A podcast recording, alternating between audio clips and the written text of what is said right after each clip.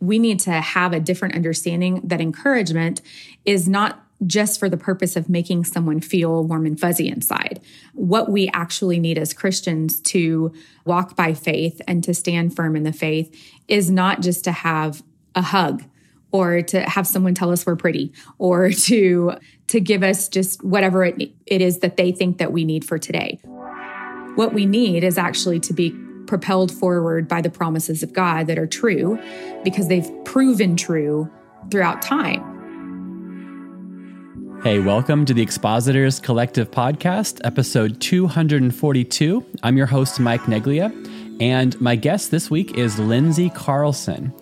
Uh, she speaks with me about the discouragement that, that we face and also the discouragement that the people that we speak to week after week, they're discouraged too. Because, guys, it's a discouraging world out there. And the false promises of the self help industry aren't working. So, the people who attend our women's Bible studies or college groups or Sunday morning assemblies, they need more than just a vague pep talk or pulpit platitudes. They and we need deep, rich, strong, true words that actually will impart courage and strength. In this episode, Lindsay speaks about how to handle God's word in such a way that offers true encouragement to God's people that won't let us down. And, and she's uniquely qualified for this because her most recent book is titled A Better Encouragement Trading Self Help for True Hope. She encourages weak and weary people to find better refreshment in the living water of Christ, who speaks a better word of encouragement than the frothy, shallow, motivational speeches of the world. So, if you want to be better at encouraging, from the pulpit or face to face, this episode's for you. And then stay tuned to the end because she also gives some solid practical advice on how to find life giving, encouraging friends, and then also how to be a life giving and encouraging friend. So I hope to see you in person in Idaho at our next Expositors Collective training event. It's coming up soon. October 13th and 14th. You can find more details at expositorscollective.com. I hope that this podcast encourages you. And for those of you that I'll see very soon in Idaho, I hope to meet you. I want to encourage you as well in your personal study and public proclamation of God's Word. Here's Lindsay.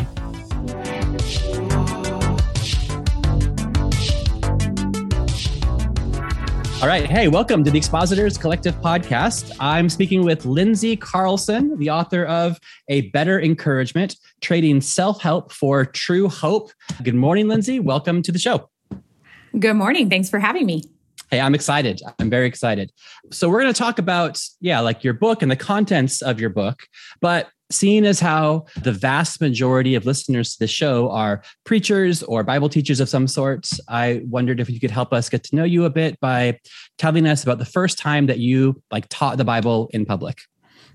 All right. Well, so I think that there's a difference between when I taught it and I shouldn't have been teaching it and when I taught it and it was like a little bit better of an idea. I think I taught way before I should have been teaching, like when I was young in like middle school, I had a desire to teach the Bible. Okay. And I did not have a grasp at all on the bigger narrative of scripture. I did not understand how it all worked together. So I think it's funny that the Lord put desires in my heart to teach God's word way before he put the ability or the understanding of how to teach his word. So when I read that question, I thought it was funny because the Lord reminded me, hey, you've been doing it well before I equipped you to do it. So I think the first time I actually taught it that I that I kind of understood the power of what I was doing and the importance and the level of responsibility that that it came with, I think was probably when I got to speak to a group of women at a women's retreat for our own church. Probably this was probably 12 years ago, maybe 15 15 years ago. Okay. And it was just a communion service around a lake on the last morning of a women's retreat to the body that my husband was a worship pastor for. And I remember being so anxious because probably I cared way too much about what the people were going to think about what I was teaching. But I remember going to the word over and over and saying, okay, Lord, what what do you want these women to hear? And I picked a passage. I mean, I picked, I think that uh, after a lot of prayer, I ended up picking a passage from Mark. And it was uh, in Mark 8, where Jesus feeds the 4,000. And it was just amazing how I had come to this passage kind of wanting to be really crafty and clever because, you know, I had been asked to preach at this communion service where they were going to be serving the Lord's Supper. And so I thought, okay, how can I tie this in and make it really neat? And then when I went to the text and started reading, it's talking about how Christ, um, you know, fed the fed the four thousand and takes what's already there and thanks the Lord for providing it and then takes it and brings it to the people. And I just had this complete breaking of my own heart where I realized I'm trying to be so crafty and clever here. And really, the Lord has already provided exactly what I need through his word and through the body of Christ. And all I have to do is come and present it before these people in a way that they will understand.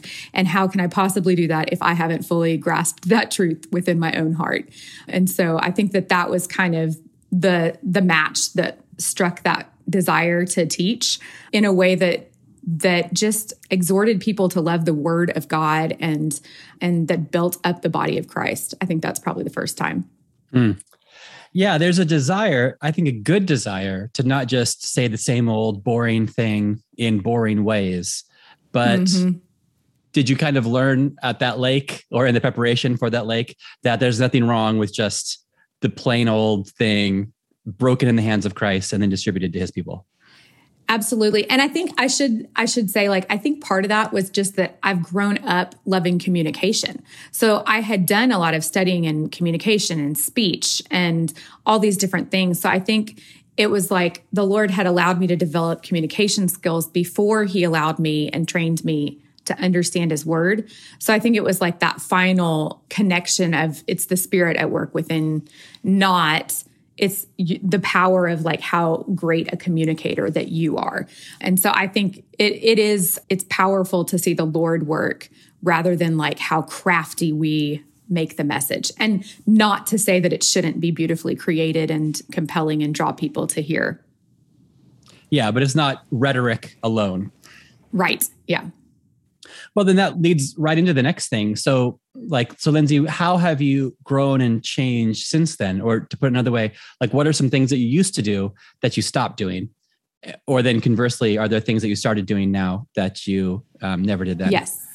Yes, so absolutely. I think that early, early in the days when I really just had a heart to help women understand the Bible and understand who they were in Christ, I think that I began in the early days approaching things topically, even if I was teaching expositionally.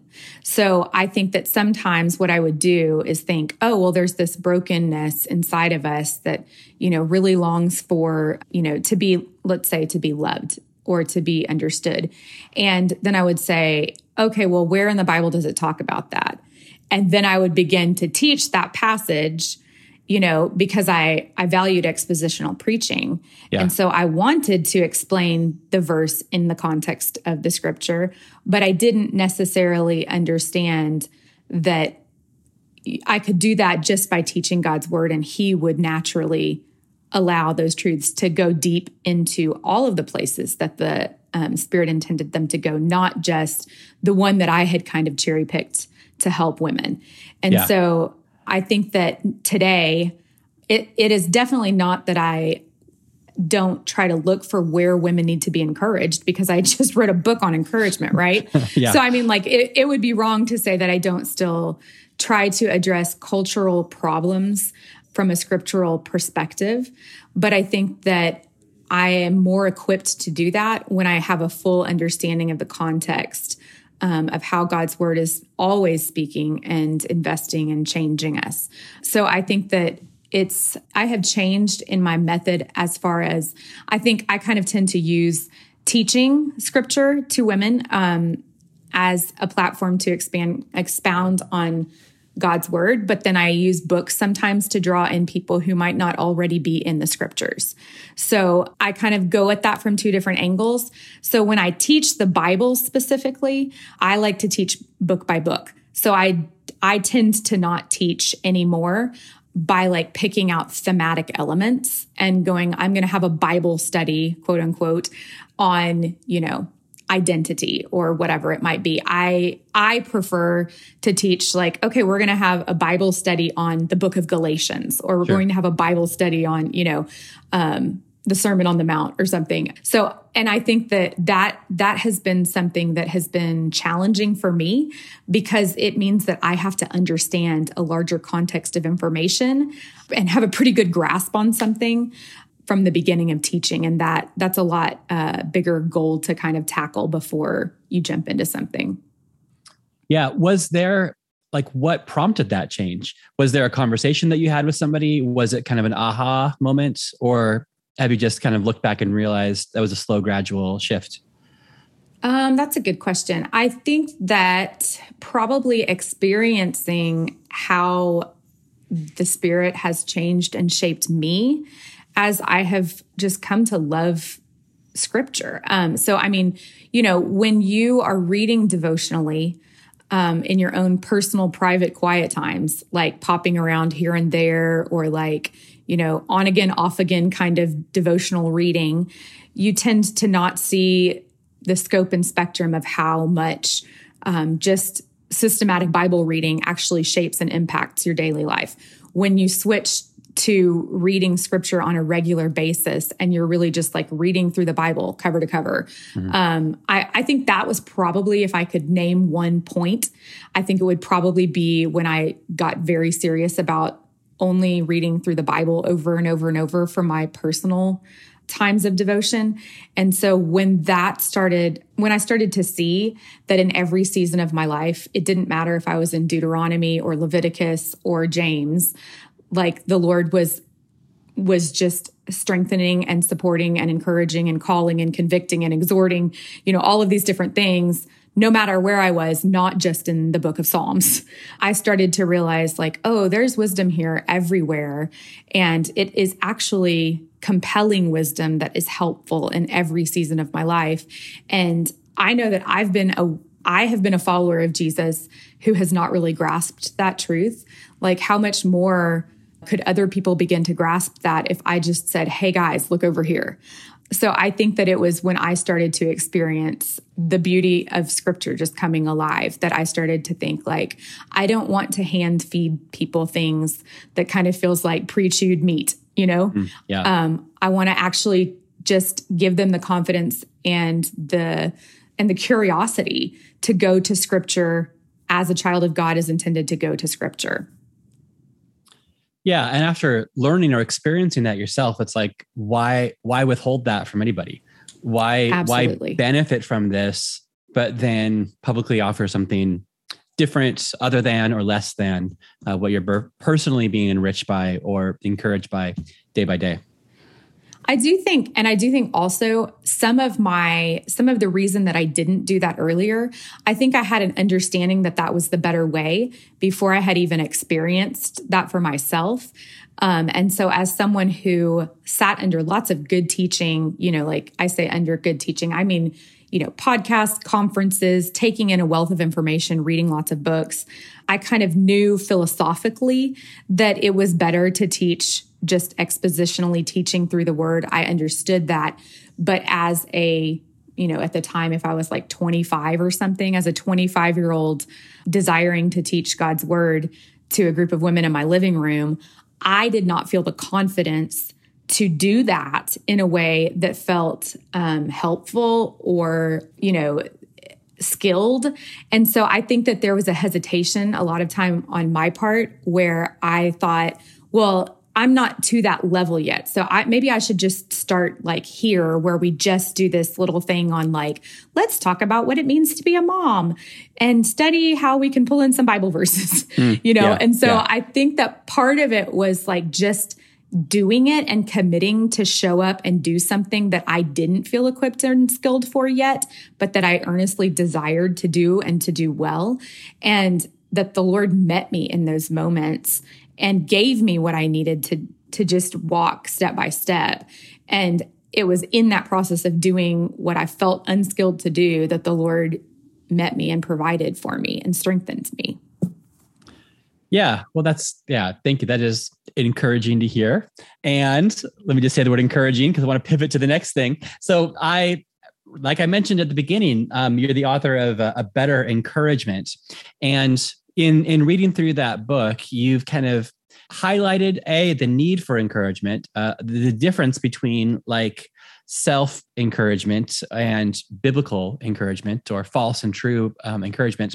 I guess what was missing from that book is how to teach and preach the bible in a way that gives encouragement to people. I know that's what the target audience. that. But um but yeah how how for those of us that are like bible teachers as you're you're talking about like how can we like give solid encouragement like like meaty life-giving encouragement beyond just kind of platitudes or or jargon to people Absolutely. I think that people, whether or not they can articulate this, people have a very strong ability to sniff out what is untrue. And so I think that it, when we are giving platitudes from the pulpit, people know whether or not they're actually going to pay off. So if we say, uh, read your Bible, get in scripture, and you're going to have a better day. That's untrue.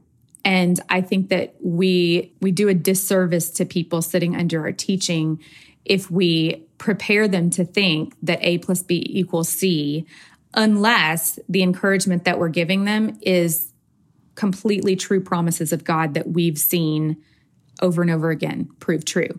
And so I think that we we need to have a different understanding that encouragement is not just for the purpose of making someone feel warm and fuzzy inside. What we actually need as Christians to uh, walk by faith and to stand firm in the faith is not just to have um, a hug or to have someone tell us we're pretty or to to give us just whatever it, it is that they think that we need for today what we need is actually to be propelled forward by the promises of god that are true because they've proven true yeah.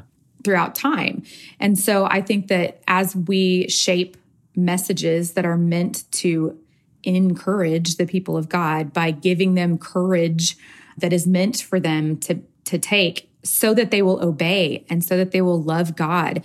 Uh, we need to be making sure that our messages are filled with truth that is actually compelling people to believe the word of God and to stand and obey and do the things that are really actually pretty hard.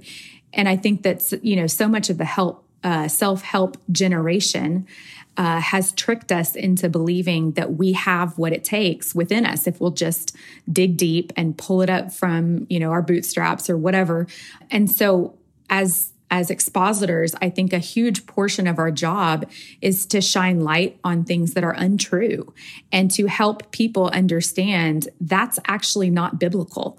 So, so I need on a Sunday morning for my pastor to remind me you don't have what it takes. Actually, you do in Christ Jesus, but not on your own, not your own willpower. That is not meant to guide you and lead you. It's actually Christ in you that makes the difference. And so if we are showing up on a Sunday morning and hearing messages that say, do better, try harder, those are actually going to leave us very anemic and not fill us with gospel hope. And so I think that that's a huge opportunity for pastors and teachers to take and hold very securely like the gospel encouragement message into into what they're preaching and teaching. Yeah, which doesn't instantly feel good, but I think eternally rings true. And that's that's far more important. I was having a, a conversation, I think it was one of our like community groups here in the church that I serve at, and we were discussing a, related issue. And somebody um, was saying that it's really really good news that like when the woman who was caught in adultery in john chapter 8 like as she was like you know thrown at the feet of jesus uh, and he dismissed all of the accusers and then he leaned down and he wasn't like girl you do you you know or girl exactly. you got this. Yes. It was it was i don't condemn you. Like there's a, this word of forgiveness and then also like this charge to like lead a changed life go and sin no more but he he doesn't affirm her in the short term, but he does like change her, I guess, from the inside out, we could say, with that word of forgiveness, and then also from the outside onwards with that word of like sanctification or or the Christian life afterwards. Yeah. And one of the, I think one of the most pivotal kind of shifts in my own teaching, um, I remember, I think it was Nancy Guthrie at conference that I attended was talking about how if we're going to use the sword of the spirit, we have to allow it to cut both ways. And um, it can't just be for like feel good, you know, like you know yay warm fuzzy mm-hmm. and and i remember thinking how i have always had this kind of feeling that if someone is convicting or condemning a behavior that's bad you know and and that is not that couldn't be possibly be encouraging right but really if someone is believing that all of their worth and identity is based on what they do and how good they can be then we need someone to use the sword of the spirit to cut that away and to help us to understand what is true and what is good, right? And so I need scripture to be able to cut in both ways to encourage me to believe what is good and true even if it's painful. No discipline is pain is pleasant, you know, for but it produces good right so we are allowing encouragement sometimes to not feel good in the in the immediate because that encouragement is exhorting, like propelling, moving mm. forward toward what is good and better, even if it hurts momentarily. And so I think that that we lose that element when we think that encouragement is only like, wow, look how far you've come in, in your development of in holiness, or like, oh, wow, look how much God has sanctified you. Sometimes the encouragement is to go and sin no more. You know, mm. sometimes the encouragement is actually something that's like, you know, I, I, this sounds kind of crazy, but I think that sometimes it is encouraging to me when someone reminds me that I'm a broken, fallen sinner. Like it, not because it encourages me to continue sinning, but it encourages me to remember that Christ is going to bear with me even as I am broken until he fully redeems me. So it can be even just the exposition of truth that draws to light what is actually true. It's, it's the providing of grace in your time of need to see with eyes filled with truth. Yeah. Yeah, th- yeah, thank you. Thank you. So That's that's great. And and so that is what you're proposing, but there this there's alternatives to true hope. And I think you referenced just a, a moment ago like the the self-help industry. What what are the the other the other options out there? what and again you've, you referenced some of these a few moments ago but like just like spell it out so what, what are we up against yeah.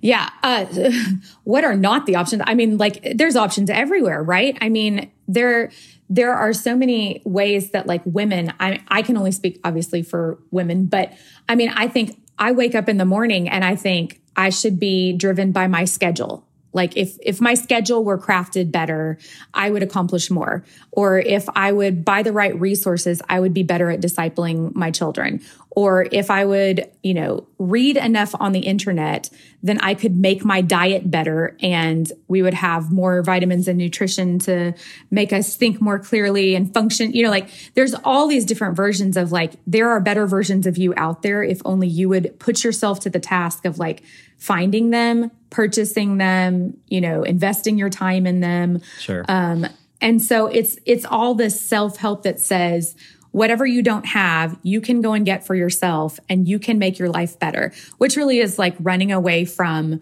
suffering, running away from shame. Like it's it's all self-management and self-control. I mean, not self-control in the biblical sense, but like let us control the things that make us feel uncomfortable or sad or discouraged, all of those things, instead of saying, okay, where has weakness called you to say, I need Jesus? Where has weakness called you to say, I need to actually lay down my burdens at the foot of the cross and ask the Lord to give me what I do not have inside of myself. So I think that, I think that any self help is going to be anything that we say, I don't need God to help me. Actually, I can go and get this on my own. And, or even from other people. Like, I think that there was a long season of my life where if I was struggling with something, I would pick up the phone because I thought a friend could help me more than just picking up my Bible. And yeah. so I think that it's self-help is just anything that that says I don't need God. I can do this on my own or with the help of someone else that is not God. Yeah, you, you said this actually, and I, I actually tweeted this last night. Quote from you. Oh, thanks. God, and I didn't tag you because I couldn't find you on on Twitter. So I'm going to read it there. out here. Um, so, yeah, I think this is the end of chapter five. God allowed me to face the discomfort of my need because he knew it would lead me to his better strength and encourage me to come quickly to him the next time a storm came. Like, I, I just love the way it was phrased. God allowed me to face the discomfort of my need. And yeah, this other, as you call it, the self help industry that allows you to kind of, I don't know, skim along the surface of our discomfort. But but god the great physician sometimes draws us deeper into it so that there can be even a more dramatic or life altering uh, rescue from it. Absolutely. Yeah. I mean god would not be a kind god to let our solutions work out if they kept us from him and from knowing him. So it's actually his kindness yeah I, I totally agree with you, but like I don't like I don't like what you just said. Nope. But I but it's I know it's I true. Agree. I involuntarily was nodding my head, but I'm like, that's Ugh. rough. That's rough. What a yeah. what a world. Yeah. and what a good God in the midst of this, this yeah. challenging, yeah. this challenging world. So you you define elsewhere in the book, you talk about like better encouragement provides God's promises to God's people in order to help us endure with our hope set on on Christ. Now, uh, not to put you on the spot, but like in an hour and a half, I'm having dinner with somebody in my congregation, and his wife passed away um, a week and a half ago. What's what's a way to offer like this type of encouragement based on God's promises to this grieving 30, 33 year old husband? Yeah, that's yeah, that is heavy. I think that there's so much of our encouragement is based on what we think that they need to hear, which is we want to believe that if we just repeat phrases that we've heard other people say when that kind of thing happens that that must be what they want. But if you sit and talk to any person who's grieved i actually just had some time with a friend whose husband passed away when her children were very little. So she was a widow of um, and had three, I think, small children. And one of the things that she said was that it was so lonely because the the things that people most often said to her were man, you're just so strong. Like you're so strong that you're going through this, or like you're just handling this so amazing. You know, and she said she felt so alone because she felt like you don't you don't know how I'm handling this in the private of, mm. you know, my own house. And and so I think sometimes when people are grieving in deep ways like that, the best comfort that you can give them is um is comfort that comes straight from scripture that is not trying to like assume that we know what people are going through, but to offer the words of Christ when he was in a similar situation, right? Christ didn't lose a wit, you know, you lose a bride. We can't, we can't go to that, but he did suffer on a cross and feel abandoned by the Father. And so if I say, like, God is with you when in your deepest moments where you feel abandoned and alone, we know that God is with you. And so I'm going to be praying that God would be with you when you feel all alone. I'm going to be praying that for you. I think sometimes I I like to take the the other thing the caveat that I should give is that I think sometimes we have to ask the Lord and ask the other person what we need to be saying in those moments because I think that it would be foolish to think that we always go into those conversations like prepared with the words sure. that we should say. And so I think sometimes it's it's better to have the the question how can I speak a word of encouragement that comes from scripture that reminds this person of a character quality of who God is. And how can I how can I use scripture to affirm what they might need in Christ that I can't give them, but God can. So, so I think as you're sitting with someone who's gone through great loss, you know that person well enough, probably well enough to know, like, you know, are they, are they afraid? Are they anxious? Are they angry? Are they, you know, like what are the needs inside of them that you know? And how can you point to a way that God has promised himself to be faithful and use those words instead of like cliche promises that are like, you know, I know the days ahead are dark, but, you know, I'm sure that suffering will part, you know, like you don't want to offer these cliches that are like, you know, I'm sure that tomorrow you'll wake up and feel better. No, they might not actually. Yeah. Or it might be a real long season of darkness. But you can say things like, the Lord is with you. The Lord is near to the brokenhearted. So I'm going to pray that when you wake up and feel brokenhearted, that each morning the Lord comforts you with comforts that are new, new mercies every morning. I'm praying that. And, and I think that you know, we also sometimes say that we're praying for people. I'm a person that like, I'm not going to say that I'm praying for you unless I'm actually praying for you. Yeah. But, but I'm not having like private prayer times like designated for one hour or something. But I do have encouragements on my mind that I pray for specific people every time they come to mind. And so I think as a member of the body of Christ, that is how we bear with people is by knowing how to encourage them so that then we can continue to build them up long after that that moment but we can continue to walk with them in that trial by encouraging them in the spirit like and seeking God on their behalf like long after those conversations yeah, well, thank you for that. You really, yeah, demonstrated this is not just a, a sales pitch for you to to to sell books. you know, certainly not. Mm-hmm. I know that you are, yeah, deeply concerned about people's actual, real, true encouragement, and and that that came through. Um, you spoke earlier about like pulpit platitudes, and like that doesn't work with again with a a, a widow. Um, that doesn't work in these situations, and it it barely works in the pulpit. It certainly won't work when you're seated face to face with these just like vague generalities or toxic positivity about everything's always going to get better. Everything always does. It'll work out. Mm-hmm. But yeah, so thank you for that. I mean, I, it's no secret. Like this podcast is mostly for me. I just find interesting people to talk to that will help me in, in my ministry and other people can can listen in. So thank you for Those that. Those are the best kind of podcasts. I that think. coaching. I'm just the greediest person. I just schedule people that. I need to learn from. you know the questions that everyone is asking, right? Privately, you just say them on a microphone. I know the questions Mike Neglia cares about, and yeah, uh, hopefully yeah. it helps others.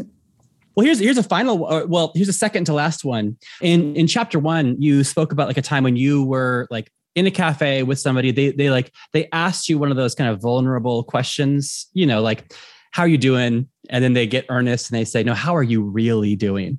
And um, you you spoke about how you kind of like you kind of had the choice between like self censoring and like not divulging the truth or or opening up most of the people listening to this, like I said, are are, are preachers, or are pastors, or leaders. Can you give advice to those of us that maybe like want to be open and honest about our discouragement to people, but then also realize there's a bit of wisdom that we need where we can't just kind of bleed over every single person that we ever encounter? Yes, I think it's very ironic that you're asking me this because I've only learned by doing it the wrong way for like, you know, 40 years or something. I think, you know, that desire to be like compulsively vulnerable. I think that that, that would describe me. I think that the Lord has uh, been reining that in over the years because I think that there are, you know, in scripture, it talks about the mysteries belong to God. I think yeah. that there are mysteries in my own heart that sometimes I don't understand. And so sometimes when I compulsively, compulsively like provide information to someone that maybe doesn't have the full relational context to to bear that burden. Hmm. what ends up happening is i invite feedback where i don't need to be inviting feedback yet.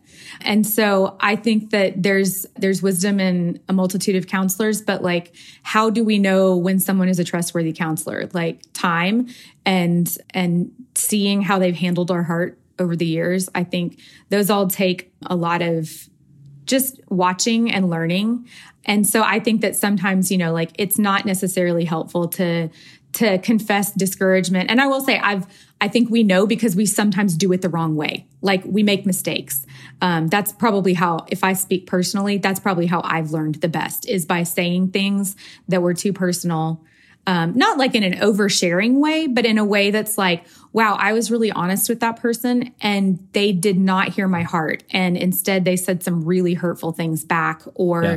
they didn't guard it close to their heart. And then they shared it with people that, you know, I really wasn't trying to be honest and vulnerable with. So I think I think sometimes the best way that we learn is by just going whoops too too much too far too fast you know but I I watched I've my husband is a pastor and so I have seen before you know with uh, when he has shared discouragement um, as a pastor with even church members that he thought were like close you know, trustworthy sources that just didn't understand what he was saying.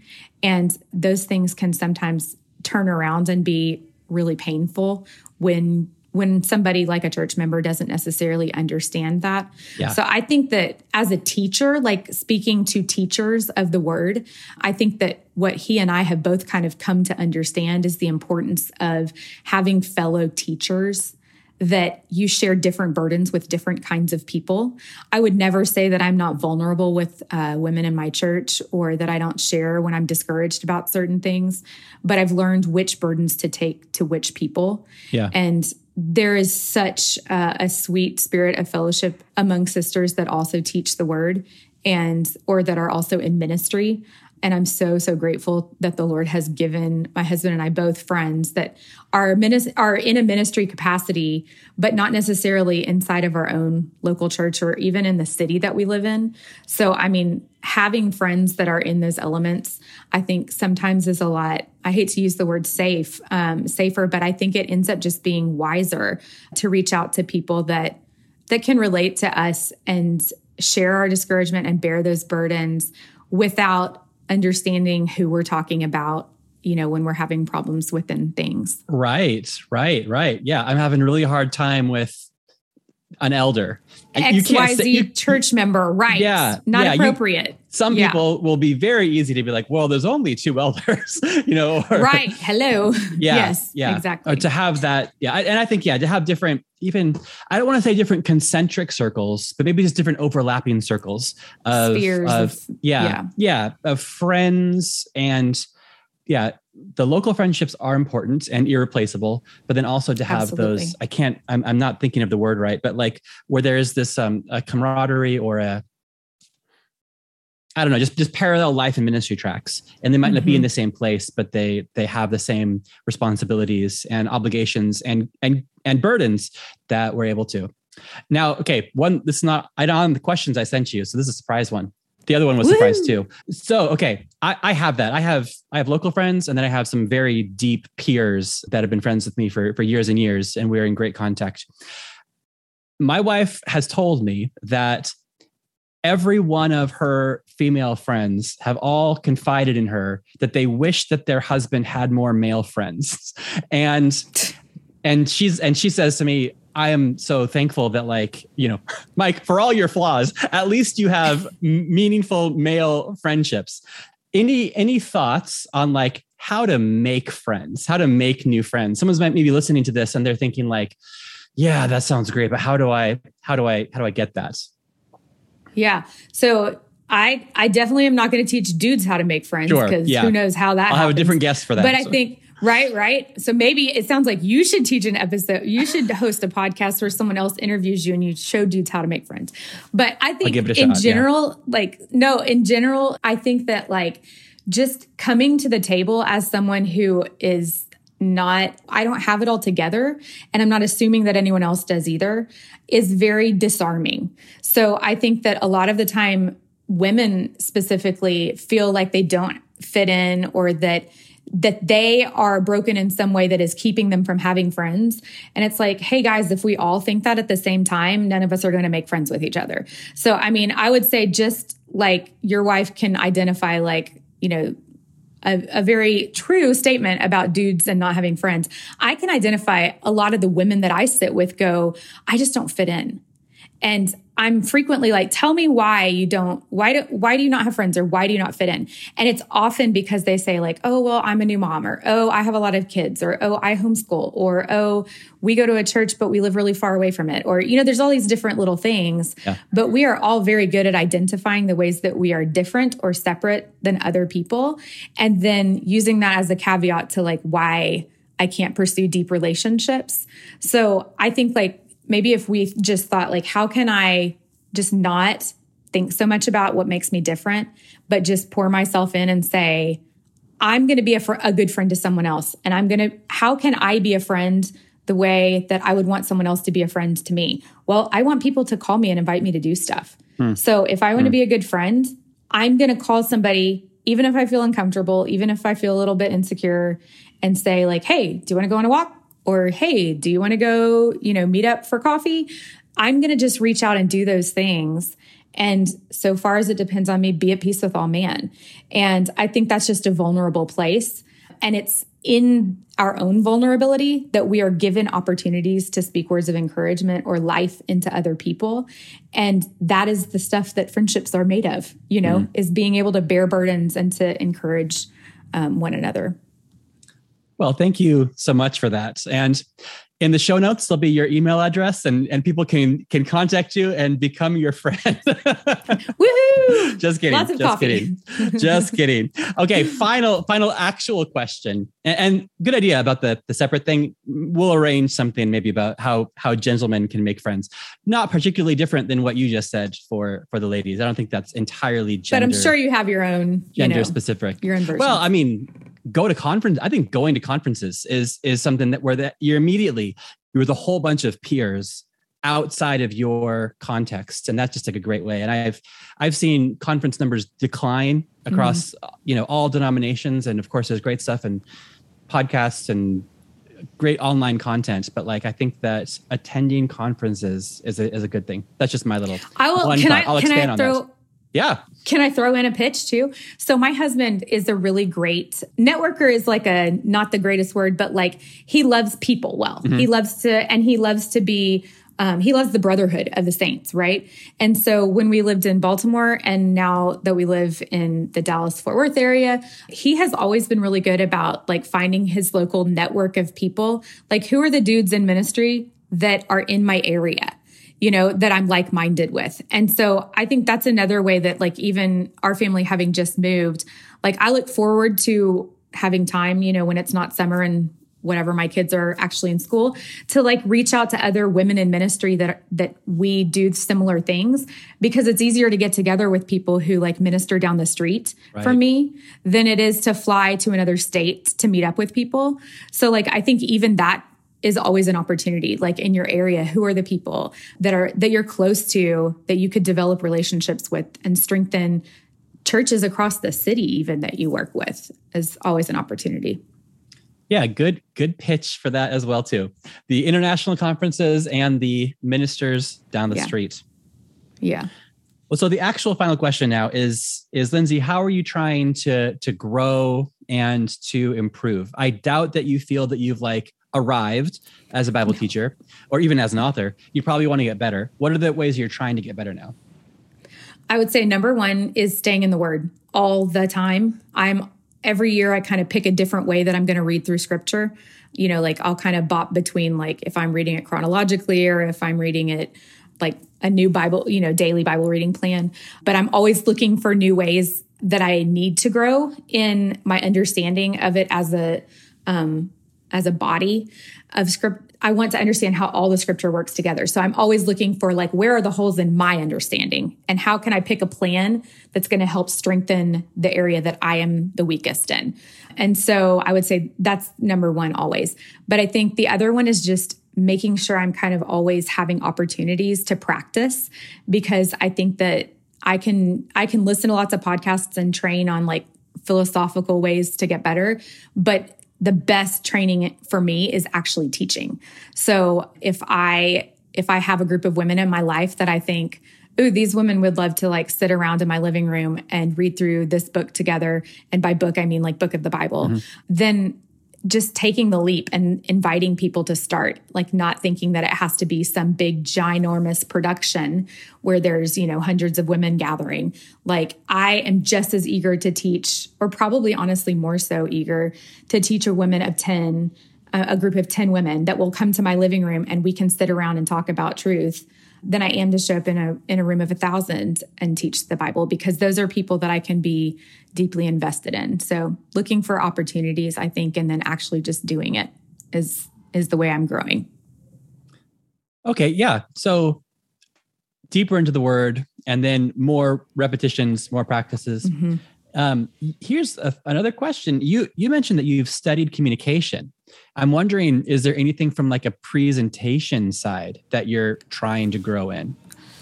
Yes. So I love to see how the text works together. Like, I love all of the little, like, oh, that in the New Testament was actually, you know, from an old from a prophet, you know, and I want to pull from here and here and here and here and here and like show all these different verses because I'm just so mind blown of how God has been weaving story throughout history. That can be too much in a mm. communication standpoint. Mm. So I have a real hard time following a teacher who is like, it feels like they're trying to like prove that they did the book report, you know? Yeah. And right. so they're like, and then it says here, and then it says there, and then it says this and this and this. And you're like, whoa, where, what, what is this sermon on? I'm very confused. So there is a beauty to camping in one text. And like, that doesn't mean that I can't say this scripture over here actually really emphasizes it or connects it, but being really choosy about where I camp so that it's not overwhelming and people feel like they're drinking from a fire hydrant. Because I want people to remember the passage and to understand the passage in years to come. Not because Lindsey was so creative about how she taught it, but because they walked away going like, oh, wow, that's when I learned to understand Psalm 42 better than I've ever understood. And so I think that when we sprinkle in like shake, shake, shake and sprinkle in 62 verses into an hour teaching mm-hmm. versus like, here's the one yeah. verse that we're going to expand, then people walk away like understanding it and it and it permeates the the roots right? So i think and and practically speaking i think one of the best ways to do that that i learned back in college i i was a radio dj for a long time. Is that right? Uh, yeah, and not a long time. And when I was in college, I was a radio DJ. And my professor, one of my professors said he would make us record all of our sessions and then listen to them. And it was the most painful thing that I ever had to do was to sit and listen to like 3 hours of myself talking. And that's like, you know, not even teaching. So that's just ad libbing. And it was awful because you would realize all the little things that you do and all the little crutches that you have to rely on. And so I think that one of the best things for me as a Bible teacher has been abiding by that same principle. Like, I need to hear what my audience is hearing. So, if at the end of my teaching, I can't listen back and go, oh, wow, I felt really encouraged by that word because it was scripture preaching, like, there's a problem. Like, I shouldn't get off and go, wow, I was really funny. Like, I might get off and say, you know, oh, that was a good conversation or whatever.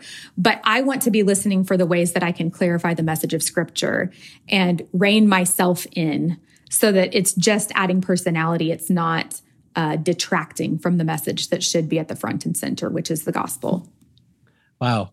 Yeah. I used to think like the sign of a good, deep Bible study would be how many times people are flipping in their Bibles from one section to exactly. the other. And the mm-hmm. person's up there leading, like, now turn to Second Kings chapter seven. And then just wait. Now we're back in Luke. Yes. You know? And that's not bad. But I think I, have come to the same agreement that maybe it's better to just stay in one section and then pull in those other things sparingly, maybe throw them up yes. on a slide, if if, yes. if, at all. But like to spend yes. time in your section, and then people aren't you know walking away being like, "Boy, that was a lot of stuff," but like that was a thing. I understand that thing now. Yes, exactly yeah again it's it's a nice sound i love the sound of all those like pages in the bible turning you know um, yes um, but but like let's have a bible drill practice later you know like doesn't have to be in the same teaching yes. preaching time yeah well, cool, Lindsey. Yeah, thank you so much. I feel encouraged. I hope that um, those that have been listening are encouraged. And then, even as we were talking before we hit record, the real hope from this is that Bible teachers and preachers, you know, pastors and kids ministry workers and everything like that, we could pass on this like actual, true, real, better encouragement by providing God's promises to God's people in order to help them endure with their hopes set on Christ. That's that's the hope. So I, the, the goal Absolutely. in this is that like people that never hear this podcast or never read your book, although they should read your book, it's really good. Um, that that they would be strangely more encouraged next week than they are this week. Like, okay, yeah, I feel more encouraged from that. So that's that's the hope. Absolutely. So, well, and for the listeners, I hope that uh, this episode and all that we do at Expositors Collective helps you to grow in your personal study and public proclamation of God's word. Thanks, Lindsey. Thank you. All right. Well, good, solid stuff, isn't it? Uh, you can find a link in the show notes where you could purchase Lindsey's book entitled A Better Encouragement Trading Self Help for True Hope. It's published by Crossway, and you can find that and more resources in the links in the show notes. Now, I'm going to leave you with my friend, my actual real friend, Noah Beamer, who I see at conferences and who I honestly experience real, true, deep encouragement from on the regular, he's going to invite you to the Expositors Collective Training event. You know, I can't promise that you're going to make a lifelong friend there, but you might. So, for all those reasons and more, check out Noah's invitation. And like I said at the beginning, I hope that I see you in Idaho later on in the month of October. Hello, everyone. This is Noah Beamer, one of the pastors here at Calvary Boise. Uh, I want to invite you to come out to the next Expositors Collective training event that we are going to be hosting on October 14th and 15th. I got to attend one of these last fall in Colorado Springs, and I thought, man, I'd really like to see this happen in Idaho.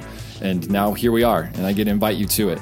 Um, the training event goes from Friday to Saturday. It's an interactive learning experience with teachings from the front, panel discussions, and lots to take part in with group work and coaching with great concrete tips to help you grow in your understanding and personal study and sharing of God's Word.